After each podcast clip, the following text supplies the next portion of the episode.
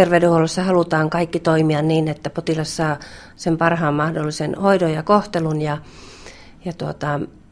Aina se ei kuitenkaan mene ihan niin kuin olisi haluttu ja suunniteltu ja halutaan oikeasti sitä potilaan palautetta. Ihan kun, jos mä itse menisin kauppaan ja mä huomaisin, että siellä joku tuote on pikkusen vanha tai vähän semmoinen nuhjusen näköinen, niin kyllä mä annan sitä palautetta, että on oikeus potilaalla ihan samalla tavalla saada niin kuin parasta mahdollista hoitoa.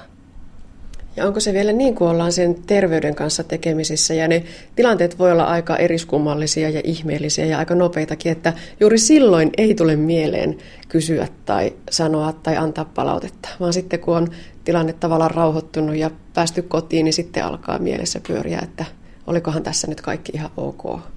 Juuri näin, koska kaikista parastahan on, että jos potilas antaa sen palautteen ja nostaa niin kuin hämmästystä aiheuttavat kysymykset silloin, kun hän on hoidossa, koska silloin hän voi keskustella siitä hoitavien henkilöiden kanssa, mutta juuri näin, että ei siinä välttämättä silloin tule mieleen. Voi olla lääkitys semmoinen, että ajattelu ei kulje ihan niin kuin normaalisti ja näin. Me ollaan tehty silleen, että joka yksikössä on niitä lomakkeita. Potilas voi ottaa mukaan lomakkeen, täyttää sen kotona tai sitten sähköisesti. Löytyy sairaanhoitopiirin nettisivuilta. No miten ennen toimittiin, ennen kuin tämä uusi systeemi tuli käyttöön? Asiakaspalautejärjestelmä on kysissä ollut jo vuosikausia. Sitä kautta on ollut mahdollista antaa. Ja vakavammat valitukset ja yhteydenotot, nehän menee, aikaisemmin meni ja nytkin menee totta kai sitten sosiaalityöntekijälle, potilasasiamiehelle. Että se on se oma reittinsä, mutta tämä mahdollistaa nyt nimenomaan näiden läheltä piti ja tämmöisten pienempien asioiden esiin tulemisen ja sieltä potilaan näkökulmasta. Ja ne on meille tosi arvokasta tietoa, että me pystytään sitten niiden mielellään juuri niiden asioiden kautta, jossa mitään vakavaa ei ole tapahtunut, niin korjaamaan niitä.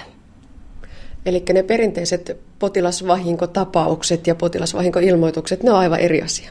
Ne on aivan eri asia ja samoin kuin se potilaalta pyydettävä asiakaspalaute, joka meillä myös jatkuu, niin sekin on eri asia. Että tämä kohdentuu nyt nimenomaan näihin vaaratilanteisiin sairaalassa ja tähänhän meille antaa terveydenhuoltolaki ja siihen liittyen se asetus, niin sitten velvoitteetkin.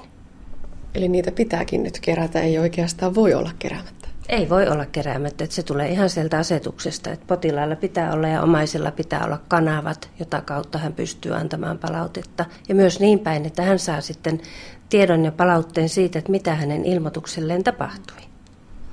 Niin, no mutta minkälaisia ne tapaukset ovat olleet? Nyt tässä on jonkin verran jo sellaista kättä pidempää niitä oikeita ilmoituksia olemassa, niin Kaisa Haatainen, minkä tyyppisistä asioista ihmiset ilmoittavat? No tähän mennessä mehän otettiin tämä vaaratapahtumien ilmoitusmahdollisuus potilaille ja omaisille käyttöön niin vuoden alusta, eli tässä on vajaa 2 kuukautta mennyt, niin on tullut 10 ilmoitusta ja osa niistä on ollut semmoista, potilaat on kokeneet huonona sen, miten heihin on suhtauduttu, heitä ei ole otettu vakavasti ja se on johtanut siihen, että siinä on potilaan kokemus ollut se, että siinä on lääkäri tehnyt tai hoitaja vähän hätäisiä päätelmiä ja tämä on vaikuttanut sitten ehkä puutteelliseen ohjeistukseen kotona tai puutteelliseen vastaanottoon ja tämmöiseen hoitosuunnitelman tekoon sitten sairaalaan tullessa. Kipuun liittyviä ilmoituksia on ollut 2 kappaletta. Potilas on kokenut, että vaikka hän on sanonut, että toimenpide on kivulias, niin siinä on vain toimenpidettä tekevä terveydenhuollon ammattilainen jatkanut sitä toimenpidettä. Lääkehoitoon liittyvä ilmoitus oli ainakin 1 ja tämän tyyppisiä. No onko ne sellaisia, mitä itse odotit ja oletit, että tällaisia sitä saattaa tulla? Meillä on tietoa, Suomessa on Vaasan sairaanhoitopiiri ainakin on käyttänyt jo tätä potilaan mahdollisuutta ja omaisen mahdollisuutta tehdä vaaratilanteesta ilmoitus, niin meillä oli tietoa sieltä, että ne on hyvin asiallisia ne ilmoitukset ja sinällään ei ole yllätys, että nämä on tämän tyyppisiä, koska myös henkilökunnan tekemät ilmoitukset, niin ne kohdistuu valtaosin lääkehoidon poikkeamiin tai sitten tämmöiseen tiedonkulkuongelmiin, että nämä on hyvin niin kuin linjassa sen kanssa.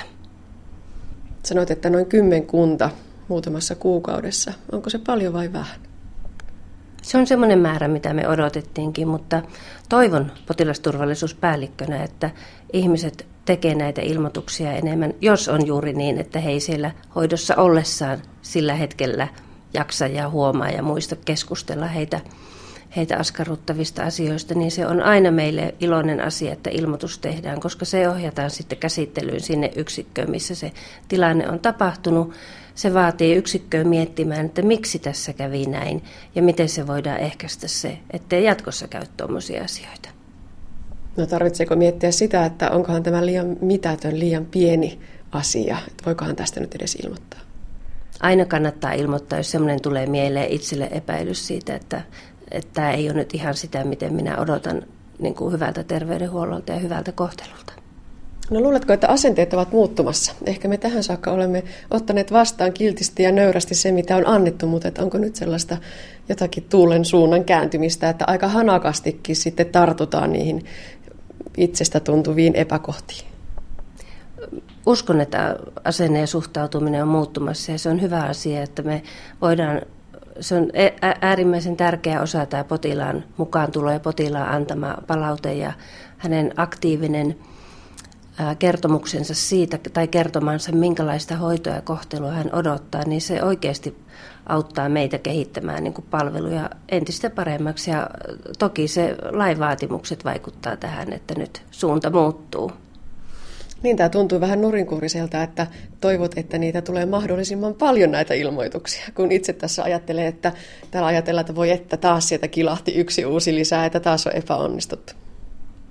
Jos ei tulisi yhtään, ja samoin jos henkilökuntakaan ei tekisi yhtään ilmoituksia, niin se olisi tosi huolestuttavaa, koska ei elävässä elämässä ja tämmöisessä inhimillisessä toiminnassa, niin kuin sairaalassa, niin ei asiat oikeasti voi mennä. Ne ei kertakaikkisesti voi mennä. Siihen vaikuttaa inhimilliset tekijät ja olosuhteet ja tämmöiset, niin ei ne vaan voi mennä niin kuin kympiarvoisesti aina.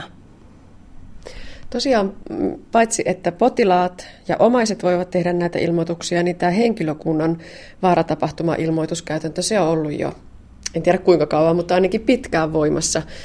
Minkälaisia tilanteita sieltä sitten tulee?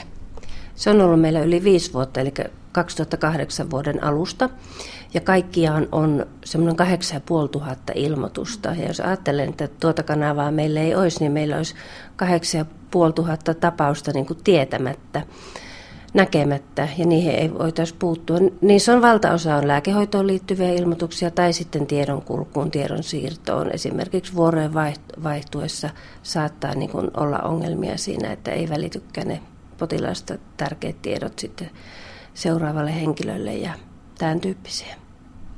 Onko tässä se sama juttu, että kynnys on matala ja nimettömänäkin voi ilmoittaa, että ei tarvitse miettiä, että mitä hänen työkaverit nyt kahvipöydässä ajattelee, jos tämän asian nostan esille?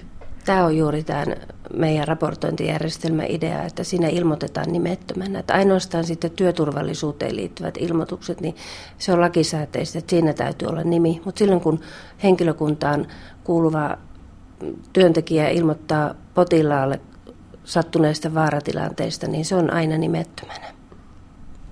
No palataan vielä sinne ilmoitukseen, kun se tulee potilaalta tai omaiselta ja se tulee sinun työpöydällesi, niin mitä sitten tapahtuu? Se tulee minun työpöydälle tai sähköpostiin. Mä käyn läpi sen ilmoituksen ja katson sen, missä yksikössä se on tapahtunut ja ohjaan sen sinne yksikköön sitten. Se menee aina tiedoksi sen yksikön ylihoitajalle ja ylilääkärille ensin ja he ohjaavat sen sitten asianomaisille.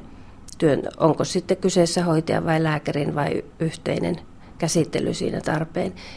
Ja pyydän samalla sen, että he antavat tiedon mulle sitten, kun se on käsitelty, ja sovimme sen, että joko he tai sitten minä olen yhteydessä potilaaseen ja kerron potilaalle, mitä ilmoitus, mihin se johti, jos potilas on sitä pyytänyt. Kaikki ei halua sitä tietoa, että heille riittää, että heillä on ollut tämä kanava, että he voi ilmoittaa.